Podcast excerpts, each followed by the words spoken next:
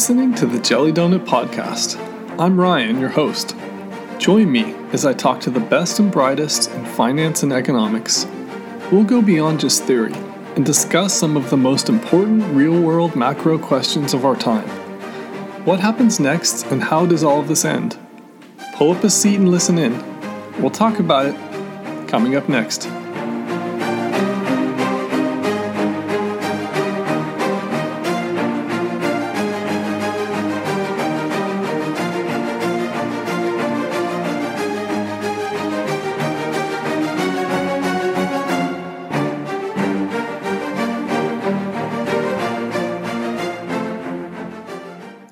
Today's show is brought to you by Kova Coffee. Kova is a specialty roaster out of Portland, Oregon, and they specialize in single-origin coffees. They're committed to long-term, sustainable partnerships with coffee producers. Now, if you're like me, I love coffee. I like to start off with usually one or two cups. I make it by hand at home with a pour-over, but it doesn't matter how you make it. You could be using a Mister Coffee machine.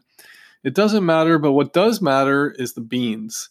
You have to start with really high quality beans, and you'll always make sure you have a great cup.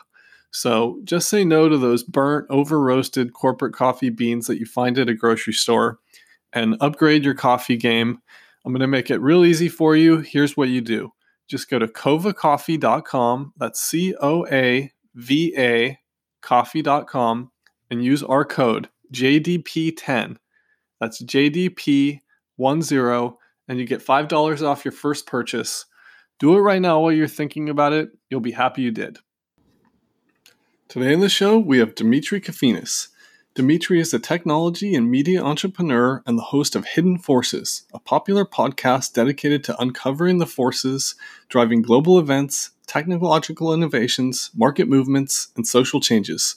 Demetri graduated from N Y U in two thousand four with a dual bachelor's degree in economics and political science.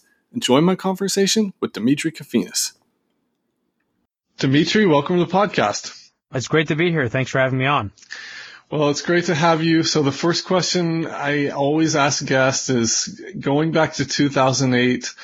Uh, take us back to that time, what you were doing professionally and personally, if you want, and then take us back to that time. Wow. That was a long time ago, huh? Yeah. twelve years. I was working in application development and design, product development, basically, for Cablevision. And we all had, at least all of us who worked in product development, we all had televisions in our cubicles. So I probably watched a lot more C N B C in that month than I have ever before and since. Mm-hmm. I was pretty transfixed by the political dimensions of the crisis. It wasn't inconceivable to me that we would have some type of market decline as a result of the low interest rate policies of Greenspan post nine eleven, all the way down to two thousand three, and then just the prolonged low rate levels, the refinancing boom, the mortgage boom. I couldn't have, you know, told you everything that would have happened exactly as it happened, but it, it wasn't beyond my imagination to see that. What was, for me, shocking with the two thousand eight crisis was the response of government. And it took me by surprise. So that was kind of my focus during that time. I was kind of blown away. Kind of around the time of Lehman's collapse through early to middle of October, I was sort of transfixed with all of the different facilities the Fed was putting out, the bailouts, the press conferences by Paulson, Geithner, Bernanke. It was an incredible time. Yeah. And during that time, or in after, in the months and years after that, were there any books or personalities that you followed to kind of research and, and read up and learn about things at all? I remember reading the Too Big to Fail book maybe a year or two after, which had a lot of detailed accounts in it. And there are other books as well, I know. You know, that's such a great question. It brings up a lot of memories. I was fortunate to have been plugged into the right networks ahead of the crisis, so I had done a lot of reading. I've mentioned this a number of times. There was a, an Austrian economist, Richenbacher. I always pronounce his name wrong, but he's a, he was a, an Austrian economist, but a German, I believe. and he had a, a newsletter, and he was writing about this for years and years and years. So I was that newsletter alone gave me, let's say, ninety percent of the information I needed to foresee this meltdown. Not necessarily all the complicated derivatives, but just the general macroeconomic picture and the business cycle. And of course, there were others. I mean, I read, for example, coming out of college and during and out of college before the crisis, I read things like I read George Soros's The Alchemy of Finance, the the Crisis of Global Capitalism. Mm-hmm. I read a great book by, I can't remember now the author's name again, but it was Secrets of the Temple, which was a history of the Volcker administration, which gave me an inside look at monetary policy that I wasn't able to find elsewhere. Mm-hmm. And stuff like this, but it was pretty mainstream stuff. It, after the crisis, I started looking at, at a lot of like non-mainstream stuff, but there were people like Hugh Hendry, who I really liked to follow whenever he would be on television. I, I loved it. You know, there were a lot of big personalities. There were guys like Jim Rogers, who I enjoyed listening to at the time. Max Kaiser was coming on the scene then. He's, uh, I don't know if you know who he is, but yeah. he had a show, he had a show on the B B C called The Oracle, B B C World, believe it or not. And he also did some stuff on Al Jazeera. And I was, I remember being so blown away by this guy and how sort of a crazy genius in the way that he talked about markets. So it was a lot of those characters that I, I actually enjoyed watching during the crisis. And I think a lot of that had to do with the cathartic aspect, because I was very angry at the time with what I had seen. I felt that I had done a good job positioning myself for deflation. And then I felt that government officials were bailing out, as they were, of course, the banking system, because that's who they serve. That's who the central banks serve first and foremost. It isn't the public, which I think the crisis was so important and, and revelatory in that regard. It, through its illiquidity, revealed the structures of power in ways that you can't see normally during a boom. And uh, so those are kind of the people I was following during and before. So going back to two thousand eight, we saw the Fed's balance sheet before the crisis was around eight hundred billion dollars and growing organically with open market operations, obviously. And after they injected all that liquidity over a period of years, the balance sheet grew all the way to four point five trillion dollars. And we can talk about present day where we are a little bit later, but during that time, there were a lot of people that said we really need to normalize interest rates, start shrinking the balance sheet, that, you know, this injection was obviously severely needed at the time, but, you know, the knock-on effects and things are going to start showing up if, if they didn't basically try to return to normal without all the stimulus. Now, you know, what's your view on that and how things were handled? Well, they were obviously handled very poorly. You know, I think anyone that tells you they weren't handled poorly is, I don't know. I don't know where people get views like that from. But like, look, I, I think what became clear during the financial crisis was that there's no doubt that there was a crisis of liquidity, but there was clearly also a solvency crisis in the sense that there was a, a bonanza of cheap credit that went on in the, in the banking system. And that is a big part of what led to the boom in securitization and the issuance of all these credit default swap, all these C D Os and credit default swaps insuring the C D Os and M B S and everything else. So it was a reckless risk environment. And I understand, and I actually agree with the need to have understanding that there are risks associated with it, I get it. But I do believe on par, we're better off having a, a central bank. But I think the central bank's role should be limited. And I think one of the functions of the central bank that makes sense is providing liquidity during periods of seasonal illiquidity or during financial crises, which are, are normal and do occur. But there needs to be some kind of check on the use of that power so that companies that lend excessively are punished and can go out of business. And that's not really what we saw. We saw that with Lehman, but that was really about it. We saw something like that with Bear Stearns. But I think it was horribly handled. You know, I'm, I can't speak to the mechanics of Q E one. I know a lot of people that I, I respect have thought that Q E one was a good move. I think that whatever was done to stabilize the banking system, I think on par was a good thing. But I think that all the, the lack of punishment that came with it, also the fact that the government bailed out these corporations without actually owning the capital. You know, I think, I think clearly this was a one-way deal, right? So that was obvious in everything, in the way that we even see it today. Neil Kashkari, head of the Minnesota Fed, and he was in charge of TARP, and he came straight from Goldman Sachs. So, you know, but this is the, at the foundation of how the Fed was born. It was born out of a coalescing interest between the banking system and government. So it, it's not all surprising.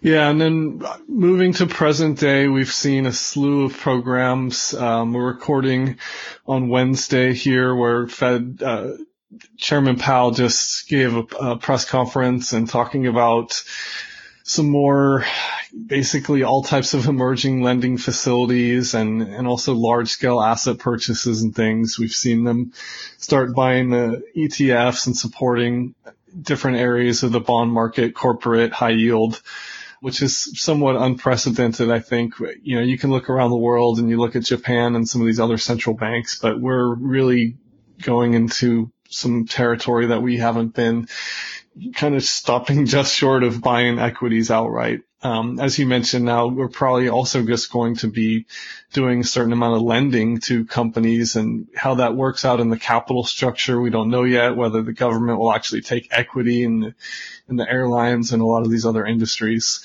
But so, you know, when you look at the, the balance sheet now, it's grown, um, what is it, all the way up to about six and a half trillion.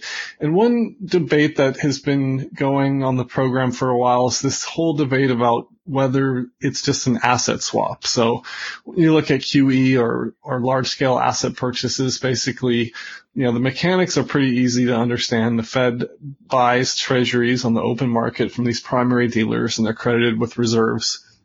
And that's kind of this big question is, okay, is that just an asset swap, or will these bills, bonds, and notes and treasuries be, basically, will they roll off, or, you know, will they be sold back into the market, or will they just be kind of retired because the interest all gets remitted back to the treasury? And you've had a lot of really interesting guests on your show, and this has been touched on. What's your general sense on that debate? Yeah, I think you're, the most recent guest you're probably referring to is George Selgin. Yeah. Who I think did a good job in breaking that down. Look, I understand the technicality. I understand technically why people say it's not money printing. But I, I think it, in some sense it is clearly money printing, right? Because you're creating money that didn't exist before to buy something. Mm-hmm. So, you know, I think it's largely a technicality. Yeah. And we can see also that the discretion with which the central banks decide which assets to buy with that money has expanded, or the sort of selection, the pool of assets. So, and that has an impact. It has an impact on the price of those assets, and it distorts markets. So, you know, call it what you want, but what the Fed does when it expands the, its balance sheet has a material impact on prices. And it has a material impact on prices in one direction. Yeah, and when you look at, I think when people start learning about finance and economics, whether you're going through college or maybe you're even um, an adult learner listening to a show like yours um, with so many great guests that you've had, um, one thing I think is surprising to people is how the Fed actually, they don't just set the short-term rate. They don't say, okay, the rate is two percent. Instead, they conduct open market operations, the buying and sell, selling of treasuries to, you know, to quote, target that short-term rate. Now, there are other tools in their toolbox, as they would say, to, to try to target that short-term rate. But one really interesting thing that has come up at least once or twice on your show is talking about and asking the question, why even set that short-term rate? Like, why not just let that rate float with the market? Let's talk about that, because I'm really curious to hear what your thoughts are and also what some of the guests have said. Yeah, I mean, it's a great question. And it's a question that has stunned me and, you know, maybe plagued me as hyperbole, but it has chased me for many years. As you said, I've mentioned it. The first time I think I ever asked a, well, I, I actually think I've asked guests from the very beginning, but I, in twenty twelve, I had a former vice chairman of the Federal Reserve, Alan Blinder, on my show. And when my regular host was away, and I hosted the show for a week during Davos, and he came in, and I asked him about this. And I've asked a lot of people, both in and outside of the policy establishment, for an answer, and I've never gotten a satisfactory one. I asked Claudio Borio, the head of the monetary department for the Bank for International Settlements, for an answer. Mm-hmm. I believe I asked William White, who used to be deputy governor of the Bank of, of Canada, and other folks. And I think, you know, ultimately, I think the reason is that it, it's a practice that they've engaged in for a long time, and I don't think there's any good reason for it. And I think that it's actually harmful, because it, there's no way that a board of policymakers knows better than the market what the natural rate should be. No one knows, not even the market. Mm-hmm. But I think the, you know, people smarter than me may disagree, because I've raised this point before. But I, I do think that volatility in the cost of capital in credit markets is a good thing, a certain amount of volatility. I think it keeps people honest, and it keeps people guessing. And I think that's important. I think the stability of interest rates has on par actually been a destabilizing force in the long term for markets. Yeah, that's really interesting. Now, we've talked on the show about the long end of the curve and this kind of debate on how much the Fed can really control the long end. And obviously, they have unlimited firepower.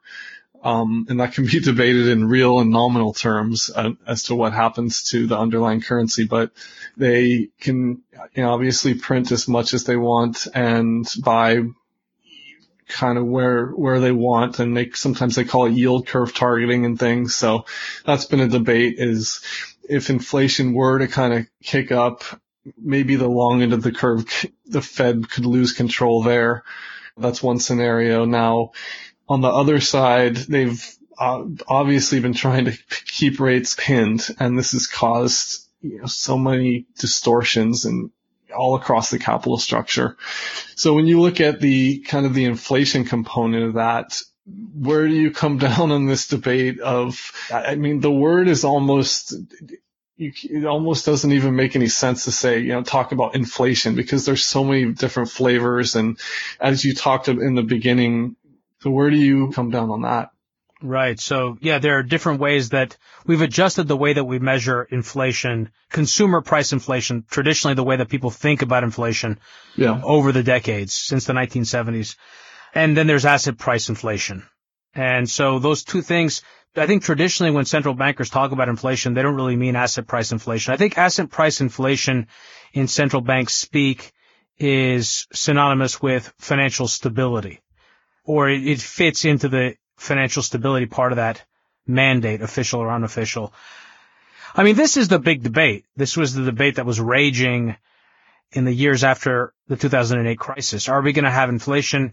Are we going to have deflation? Yeah. In this sense, you know, to bring it back to the two thousand eight crisis, what really helped me, an area of ignorance for me that the two thousand eight crisis helped clarify, was not just the willingness of governments to act. You know, before the crisis, I didn't imagine that governments would be willing to do the types of things that they did, nor that they would be able to constitutionally. I was wrong. And then after the crisis, I came to understand what really mattered when I looked at policymakers is what could they do? What were their powers? Like, what could physically can they accomplish? Mm-hmm. And so that kind of ties back to this point, because I think a lot of people that were looking for inflation, like me, were overestimating what central banks could do in the context of how monetary policy operates, which is why I think Austrian economics was so poorly positioned to explain the post-crisis period insofar as inflation was concerned. So that debate was raging then, and I think it's raging again now. And the question really is, which force is going to be more powerful, going to be more dominant over what period of time? You know, are the deflationary forces in the economy going to win out? Are they going to win out? And then let's separate these two. Are they going to win out in the asset column and in the consumer price column? Or are mm-hmm. they going to win out in either or? And I think, you know, if I had to guess, and it really is a guess, you had Grant Williams on recently. Grant always talks about this. We're all guessing. Some people's guesses are more meaningful than others. Right. Right. So, like, you know, my guests' guesses are more meaningful, I think, than mine, or carry more wisdom and credibility. But for what it's worth, if I had to guess, I think what we're going to see is a prolonged period of asset price deflation. I don't know how effective. I think government action will be effective. But, you know, I spoke literally yesterday with a restaurant owner in New York who owns multiple restaurants, as well as with a someone who is high up in the commercial real estate industry, and both of them described a really bleak picture for anything and everything connected to retail, hospitality, restaurants, bars, you name it, nightclubs. And we've had inflated asset values for years and years. Already restaurants, for example, were struggling to make rents. So, you know, how is the government going to prop up, let's say, commercial real estate prices, assuming, let's say, they even wanted to try to do that? I don't know. And, and so that goes back to the question of, like, they're definitely willing, I think, but how effective can they be? So how powerful are the deflationary forces? I think they're very powerful. I think that our economy is cratering and we haven't really surveyed the damage. So I think asset price deflation is what I would bet on for the foreseeable future until, you know, we can update our models again.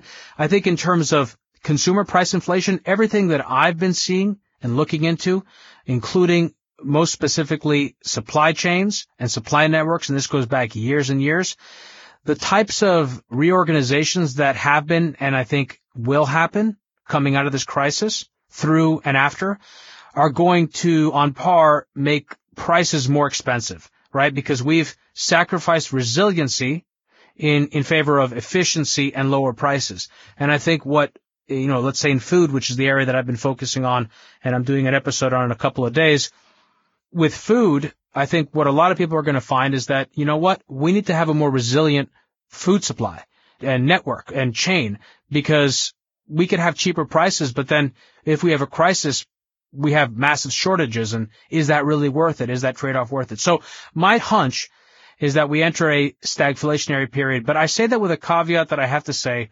because it's such a neat, nice thing to say that we're heading towards stagflation. It fits very nicely with what we saw in the nineteen seventies, and a lot of smart people who I follow agree with that point of view. And I do worry a little bit if we're all in our own echo chamber once again, and we're all expecting one thing, but it turns out to be something else. Yeah, I think that does make a lot of sense. Now, when you look at what's coming down the pike as far as the um U B I and some of these other programs that are directly giving money to people, Um, that's been cited as something that could become more inflationary than the Fed buying assets and buying things. What's your sense on some of this helicopter money and how that's kind of trending? It already was kind of trending on people's minds, and now this crisis has really brought things to the forefront. Um, now that goes into a conversation about automation and kind of the whole, the three Ds, the demographics, debt, deflation kind of thing too. But, you know, is that something you think could also contribute to some of that C P I inflation? Yeah, so I think you're right. And I think you were right to make the point that we have to differentiate between types of inflations. You know, what really matters, what's really important is where does the money go initially?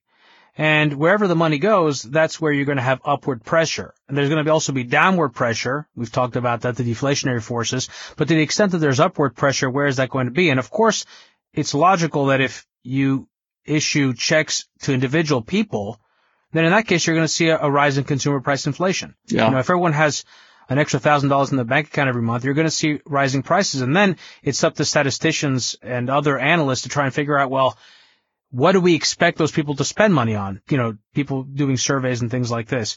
But yes, I think that this would be highly inflationary, but at least it wouldn't be contributing to higher levels of wealth inequality. And, you know, I did an episode with Michael Lind on this, who was actually very informative and help me understand this a bit better. I've traditionally thought about this in terms of wealth inequality, and he made the point that it's actually an inequality of power. And be that as it may, I think this wealth inequality dynamic has been perhaps the most catastrophic force that we've contended with over the last ten years in particular, since the crisis. And that's because of the way that we manage our bailouts. You know, we, we've been lowering interest rates over the decades in order to make it possible to continue to raise the nominal debt load, which continues to allow asset prices to increase, which allows people that are wealthy and that own assets to get wealthier, right? So we keep doubling down on all the things that can push asset prices higher while lowering incrementally the costs of carrying that capital, or carrying that debt rather, right? Interest payments and everything else. Mm-hmm. And so you get to a point where it's no longer viable. And so I guess that's a way of also adding to your question and saying, I think there's a it's a morally less reprehensible thing to do to send people checks than it is to continue to put money in the coffers of large, well-connected corporations. Yeah, and that brings up also a point on when you look at the actual mechanisms for what's going on with some of these programs. So you mentioned talking to someone in commercial real estate pretty high up and, and some others about some of this fallout that's happening. So I guess playing devil's advocate here, you know, there's some people that say, well, the Fed has unlimited firepower and that they're going to be able to basically go in and, and, and buy, let's say someone is about to default on their rent payment, whether it's a, I guess it could be a, a business or a homeowner. Um, let's say it's a business. Well, the Fed could, could come in and buy that paper from whatever bank is holding it and basically just kind of take on that liability. Um, so, you know, we're, we're already seeing this where oil, Steve Mnuchin is already talking about helping out oil companies. Um, and we have some precedent for this where, you know, the government invested in, uh, was it Ford and G M? Um, and then the, the story there is, okay, it was actually a good investment for the American people. Now, I guess that can be debated on the semantics, but I guess, you know, the, the quote unquote investment did return a profit. So kind of circling back to what you said of talking to that uh, guy in commercial real estate, what if the Fed just uh, keeps coming in and, and, and just keeps buying and keeps being supportive? You know, in, in what, is there a limit to where, you know, originally people thought that would show up in the currency, like we talked about, maybe with a devaluation of the currency, but that did not happen as of yet. So how many of these can we go on before something breaks? Right. Yeah, no one knows, right? We all are asking that same question. We all know that at some point it breaks, you know, that you can't do it indefinitely, but the question really is when and for how long. And again, no one knows. You know, one way I've described the U S dollar is I've described it as as the world's largest stable coin because it, it, it is artificially propped up in ways that are similar to exchange rate mechanisms or or pegs. There are artificial forces that, that drive up its value and support it. And so when it does go, what I do believe strongly is that when the dollar does go, it will go very, very quickly. But I don't know how long we can continue to run, let's say, large budget deficits, expand the national debt, monetize, bail out, because there are many reasons to own the U S dollar. And the extent to which the dollar can sustain its value or experience moderate amounts of inflation is contingent upon how badly everyone wants to hold it. And so, you know, there's a confidence game here also. You know, so no one knows. But, you know, it's conceivable to me that the dollar could remain strong for a very, very, very, very long time. I'm not one of those people who's bearish on the dollar, and I'm not betting against the dollar. Even though I'm describing a stagflationary environment, you know, that's an environment still that's very dangerous for people that own debt, depending on what happens to the value of their assets. So my best answer is, I don't know, but I would bet that for the foreseeable future, uh, at least before we get that type of stagflationary environment, I think the dollar has a lot of room to appreciate. Yeah, and today in the press conference, Powell said that he this was the biggest crisis of his lifetime and kind of the, the biggest crisis that he'd ever seen. And we we already heard that from Hank Paulson back in twenty oh eight. And he kind of described it as a hundred-year storm, and this is something that we just have to kind of deal with. And it's this uh, tail risk event and this black swan, and it's kind of like a one in a hundred-year type of deal. Um, and it was very similar back uh, with uh, was it Greenspan with long-term capital management, um, kind of coming together and and and supporting that fund that had systemic risk, you know, throughout the market that could have spread. So we're, we're kind of, and now we're, we're seeing this again where it's, where it's, you know, ending this thirty year or thirty-five year bond bull market that still may, may have a little bit more to go, actually. What's your sense on, on central banks right now, just in general, in the Fed? Well, I would say stepping back, I do think we're at risk of an institutional crisis of confidence. Mm-hmm. You know, and, and that, of course, the Fed is the least exempt from that. You could imagine, and, and George Selgin and I talked about this in our episode, you could imagine that the Fed will lose its political independence in the years to come. Mm-hmm. Movements like modern monetary theory, the prescriptive side of the theory, challenge the independence of central banks. So, and there are many reasons why governments will, or congressmen and women, senators, and potential presidential candidates will be incentivized politically to conduct, you know, bailouts for the people, you know, or debt jubilees or things like this. And in, in that type of environment, the institutional infrastructure is vulnerable, particularly because I'm also describing a much more populist environment where the demos, the people, kind of do an override on the controls. So I, I would say that here's what I think. I've been saying for a while that I'm actually bullish for years. I'm bullish on governments. Mm-hmm. I think, or and maybe I should have been more specific when I would say that and say it now. I'm not bullish on every government. I am bullish on the U S government.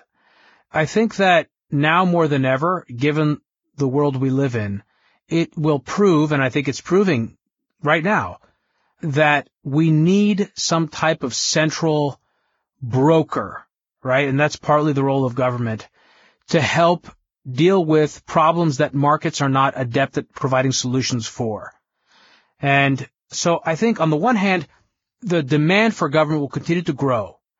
And at the same time, what we're seeing currently is an incompetence in government. So there, there's a need for government, for competent government, but the government's incompetent. And I think people in the, let's say, anarchist or libertarian community, of which I, I would at times sort of count myself as a peripheral member, have felt that that this was bearish for government. But I think the need for government is so great that regardless of the institutional crisis, government will remain powerful. What I worry about, therefore, is that the institutions of government will break and that we will see demagogues rise in the country. And so the power of government will remain or grow stronger, but the institutions that check that power are at risk of deteriorating. And that's sort of my view and my concern. And in other far, more far-flung countries, or even in Europe, Europe's got, again, this is something I discussed in a recent episode or a number of recent episodes. There are many reasons to be pro-Europe, historical reasons that bind the, the continent together, you know, confederal forces. And then there are reasons to be bearish, you know, things that are breaking the continent apart. And so that's kind of where I stand on that. Yeah, and when you look at, you've had some really interesting guests on the program going over gold, talking about Bitcoin. When you look at some of these areas of libertarianism and, um, you know, Ben Hunt likes to call it Bitcoin kind of a, a place to warehouse the disgruntled.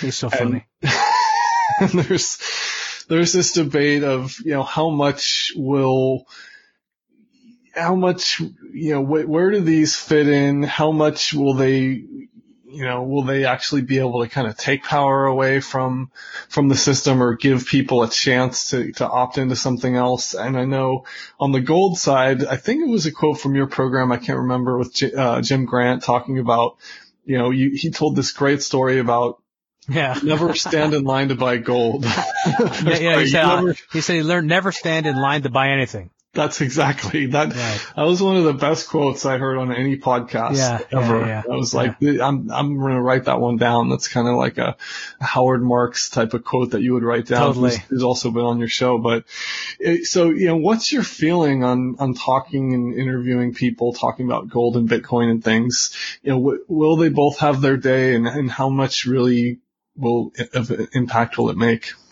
It's so interesting. You know, someone like Jim, who's such a wonderful man also, there's a romanticism as well in his, I think, desire to see gold succeed and in his investing in gold. I, I don't know that it's yeah. purely a rational, cold calculation. That makes a lot of sense. Yeah. Yeah. Yeah. And I think to that degree, gold and Bitcoin share a lot in common because there's a strong ideological component. I think that Bitcoin today has much more in common with gold in two thousand eight than even gold does. I think Bitcoin has taken the mantle of the ideological battle to unseat fiat money. and take back control of the economy from the largesse of the state. I don't believe that we're going to see a Bitcoin standard or a gold standard. Mm-hmm. I think it's great that both exist. I'm a big proponent of, this is not financial advice to anyone else, but I have long been an owner of physical gold. I think it's an important thing to have. I think there's five thousand years of history that buttress some level of confidence in its value during periods of uncertainty and periods of significant inflation. I think, you know, Bitcoin's super interesting, man. You know, it's a fascinating movement. It's a fascinating movement. It's a fascinating community. The demand for Bitcoin and the support that it gets from a community of hodlers who are, you know, committed to not selling it is rather remarkable. And it does make me wonder, is it possible that something that I think in many ways is ill-suited for success will nonetheless succeed? But regardless, if it does succeed, which I think it's got plenty of opportunity to do, I think it'll happen insofar as I can see for anything remotely the near foreseeable future. It will happen as, as some type of financial asset. It will not happen as a monetary alternative. And it, because in order for that to happen, A, there would really need to be a robust transaction network built atop a layer two solution for Bitcoin that would be safe and secure and fast. I just haven't seen anything like that, but I'm not an expert, so I'll let others opine in that area. And then I think there's a larger issue for Bitcoin, which is that if it will never displace the U S dollar. You know, I don't foresee, only in a sort of cataclysmic type world could I imagine, and I'm not saying that's not possible, but not in my immediate lifetime do I see something like that occurring. I think, you know, the U S government's way too powerful, and it could just make Bitcoin illegal, and that's that, within the borders. And, you know, for a country like the United States, it doesn't need Bitcoin. I understand if you're in Venezuela, that's super hard. It's super hard to shut down Bitcoin. Yeah. It makes sense.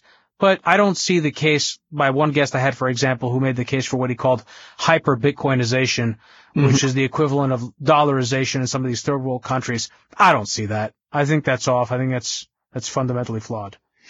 Yeah, I actually agree with you on, on all those points. When you take a look at gold, um, I sometimes find it a little bit funny when you have these hedge funds that have very sophisticated um type of investment vehicles and sophisticated strategies with derivatives and uh, you know, all these risk overlays and things, and then they'll come out with a a report or a recommendation saying to buy gold. Is what do you think about that? And what does that say about the financial system? That's such an interesting question, Ryan. What an interesting question. Wow, I'd really, you know, you give me something to think about. Well, I think the fairest answer to that is that fundamentally no one knows. Yeah. I think gold expresses or is an expression of our deep uncertainty. Yeah. You know, what is more paradoxical than owning a metal that's mined out of the ground that people have sought for thousands of years during a period when we are just doing so many incredible technological things, and yet still there is the demand for this asset? It gives you pause. It gives you pause about a lot of the statements around financial engineering and the ability to mitigate risk through quantitative formulas, you know, mm-hmm. when people at the end of the day run back and clutch the cross, the cross of gold. Mm-hmm. So I think that's a great question. And I think at the very least, I would say what it does is it reveals the extent of our humility, or the humility that we should have, and just how little we know about the future and about the forces interacting that drive the prices of everything that we see in markets. Yeah. And when you look at China and, and Russia and some of these countries, they've been supposedly buying more gold over the past number of years. And there was some talk about maybe the Chinese would partially back their currency with gold, maybe not a full backing. And then there's, if you hear a guy like Jim Rickards, he'll start talking about the S D R and how that might play a role going down the road in the future.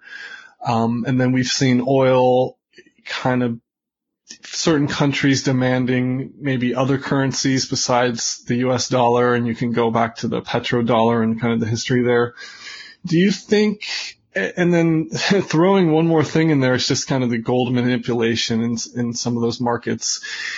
It seems to me with central banks, they don't really have a huge impetus or a huge kind of need to hold, to really feel like they need to back their currency, because we've, you know, we've been there, done that, and we've seen the effects of, of all the growth with all the liquidity and, and all the credit. Um, that's kind of built up our economy. But I guess the, the counter argument there is that there will be this final reckoning, and we will need to maybe partially back, um, you know, one of these big currencies with something like gold, or, or maybe partially gold and S D R. What, what do you think about that, that whole conversation that's, that's been going on? It's an interesting one. I'm familiar with Jim's theory, but it's been a while since I heard it, so I might have it a little wrong, but as I understand it, I think where I would disagree with it is that I, I think what Jim is suggesting is that the current international order as constituted would be able to float either a more functional, more evolved S D R, or that some other internationally agreed upon currency will be able to replace the dollar. I just don't see that. Doesn't really make sense to me. I could see how that might happen in a completely new world, let's say. Maybe whether it would be ten years down the line or fifty years down the line, you know, after the world order has shifted, either due to some catastrophic war that quickly changes the balance of power or a gradual shift over time. But I don't see international, you know, Bretton Woods institutions having the type of credibility and support of national populations to actually institute a global policy like that. And I think nowhere is that more true than in, in the United States. I think Americans are particularly skeptical of global currencies for all sorts of historical and, and religious reasons. As far as gold's role, I think what's really interesting there, I'm reminded of a conversation I had with Sebastian Mallaby, who was my guest on episode, I believe, nine. And we, we did a history of the Greenspan Fed. And I learned in preparing for that conversation, and I read Sebastian's really wonderful book, which is a, a history of Alan Greenspan and his Federal Reserve, that Greenspan had this evolution in his thinking that occurred sometime around, I think it was sometime around the, between when he was working for the Nixon administration on the Economic Council and when he became Fed chairman. It might have been around the time of the Gold Commission in the early eighties. And that That sort of come to Jesus moment was where he, he realized whether this was, you know, how much of this was convenient thinking, you know, I don't know.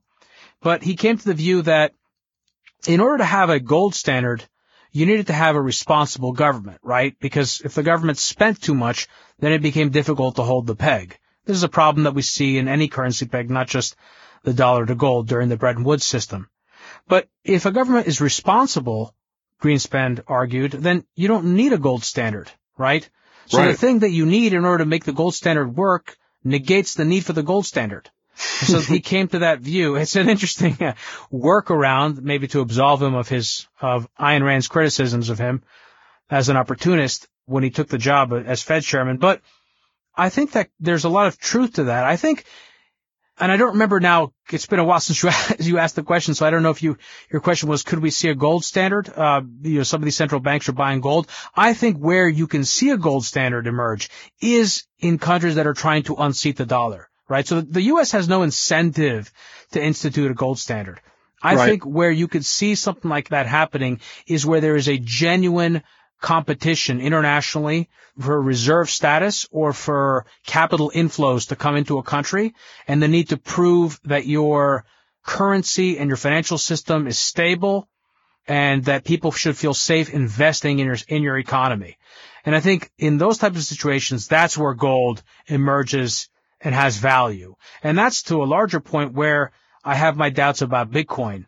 Because in such an environment, let's say we experience such an environment in the coming decade, which we certainly could, I mm-hmm. just don't see Bitcoin having evolved, having the street credibility yet, you know, to move beyond just this, this small collective of, and by small, I'm not suggesting that it's just, you know, crypto anarchists. whatever the size is, it's not the size of, you know, billions of people. All the people in India, for example, that have grown up knowing that gold is worth something, or all these Chinese people that know that gold is worth something, or people in Africa. People all over the world know that gold is worth something. So I think in such an environment, gold can play a role, and it's why I doubt the value of Bitcoin in the near term as a substitute for gold or a alternative form of money in any meaningful sense. Yeah, and, and you mentioned the Greenspan era, and we talked a little about, we kind of touched on through the years, you know, Bernanke and then Yellen, and now we have Powell. Is kind of started with that Greenspan put, and that was a really interesting show you did with Sebastian. Now, one thing that comes to mind is kind of this, the cloudiness around the Fed in general being owned by member banks and getting a fixed dividend. And then, and then you throw in the revolving door with, with Bernanke going to, or becoming a consultant for Citadel, and Geithner going, Warburg Pincus, tongue twister, um, private equity firm. Now, and then with Powell, you know, he, he was at Carlyle. Who knows where he'll go next? And, and not to question, I guess, They're, they're being able to kind of separate the duties and things. And, you know, it's not fair to just say, okay, that's, they're not able to separate that. But, and you talked about the crisis of confidence that could come. Do you think that's something that we should be more concerned with, more transparency and more separation, or is just that the system we have to live with? So, well, I guess you kind of the three questions there. And one of them is, you know, is this the system we have to live with, which I think is also separate from the moral question of separation. First of all, I don't think they can separate those things. And not, actually, I'll make it even stronger point. The reason that they're hired by the private sector is because they're not separating those two. Mm-hmm. The entire value they've accumulated has been in the public sector. This is why they've gone to the private sector and commanded value. And when people move from the private sector to the public sector, it is partly because of the value that they've acquired in the private sector that helps public officials, but it helps the government in order to do the bidding of the private sector. You know, our government is held hostage, and the banking system is the greatest example of all, I think, or one of the best examples. Maybe not the greatest example, but one of the best mm-hmm. of this, because it was created, as you, I think, sort of suggested or you mentioned something. This, the Federal Reserve was created as a public-private partnership. Right. It's unlike any other institution of the government. So I think there are huge conflicts of interest. I think we would be way better off if they were resolved. There's no question about it. And I think that for the foreseeable future, this is the system that we have to live under. And the only way that this will change, I think, is with some major populist demagogue, for bad or worse. I don't, you know, I think there could be good things, theoretically, if the person is well-intentioned, but it's very dangerous, clearly. So that's one way. Or another way is, you know, just large wholesale destruction of institutions that comes with a global reset of some sort. Again, some kind of global conflict. But that's not going to happen in all likelihood tomorrow. It's more likely to happen over the course of however many years.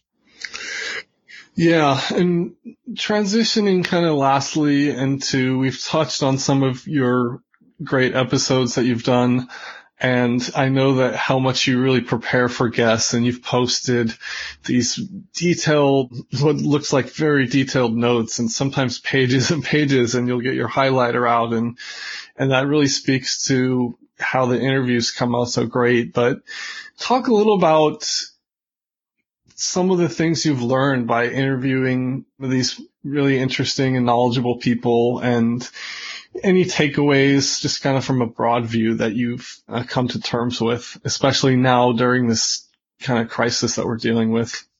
You know, one of the things that I've noticed is that it's made it harder for me to comment and give my opinion, mm-hmm. because having met and spoken with so many smart people and people who are experts in their fields in ways that I am not, I realize just how little I know. And I'm so sort of aware of that, both in terms of not wanting to sound stupid or not wanting to sound stupid to people that know what they're talking about, but also even, even for my own sake of wanting to be honest. So mm-hmm. in that way, it's made it harder to even do interviews like this. I've learned you know, you mentioned Howard Marks, I think, at least once in our conversation.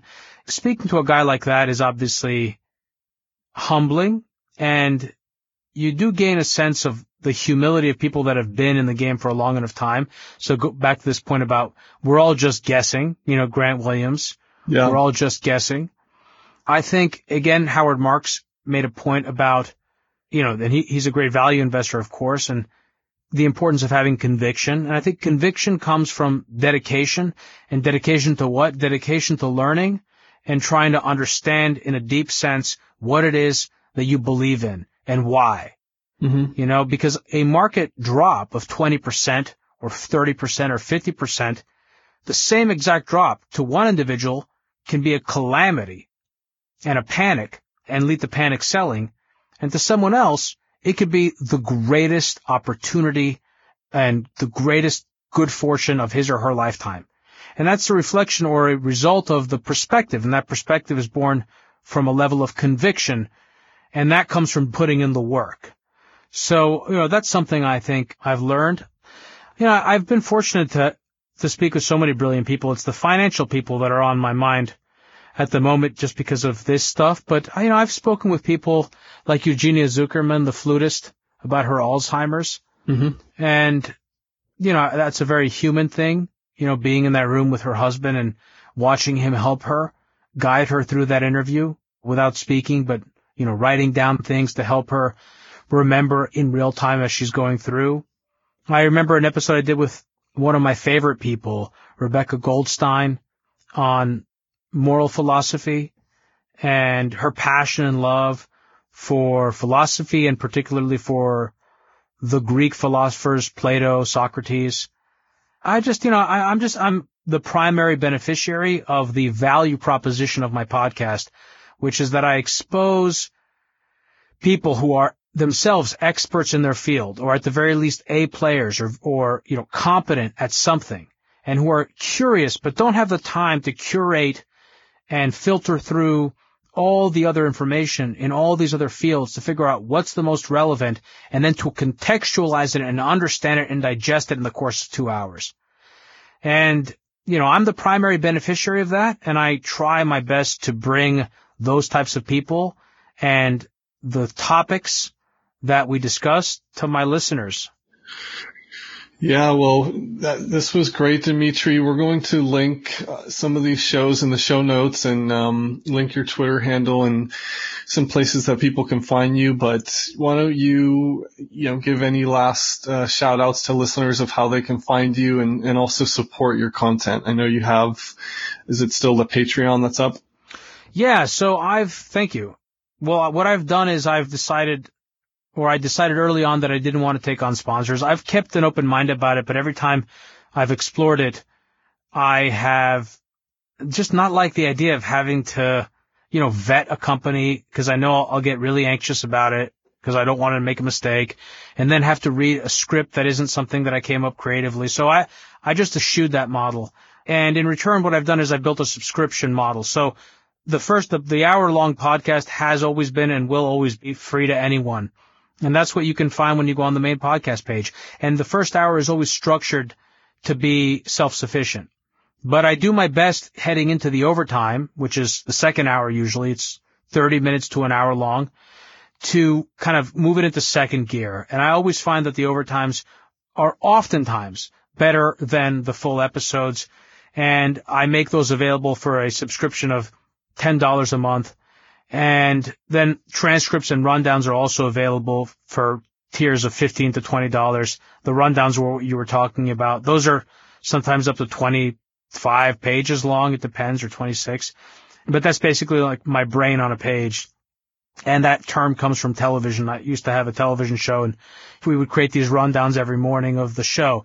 So I use that to fund the program, and it's done really well. We broke a thousand subscribers last week, which I'm very proud about. You know, a thousand paid subscribers at ten to twenty dollars on a podcast is unique. That is unique for a model that isn't looking for donations, which is, you know, the way in which I use Patreon.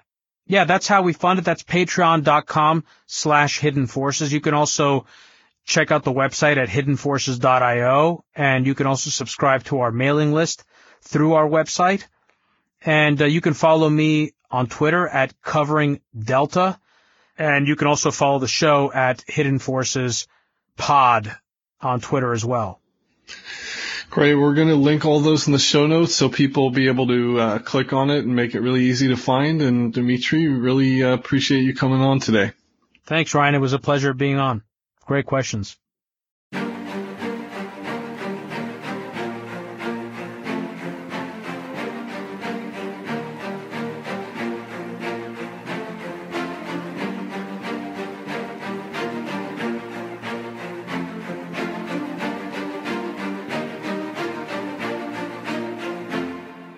Thanks for joining us today.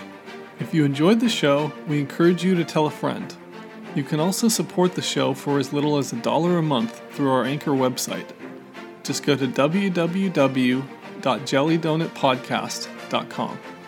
If you have feedback, find us on Twitter at Jelly Donut Pod, or you can contact us via email at jelly donut podcast at proton mail dot com. As a reminder, all opinions expressed by guests are solely their own and do not reflect the views of their employer or any other affiliated entity. This podcast is for informational purposes only and should not be used as a basis for investment decisions or advice.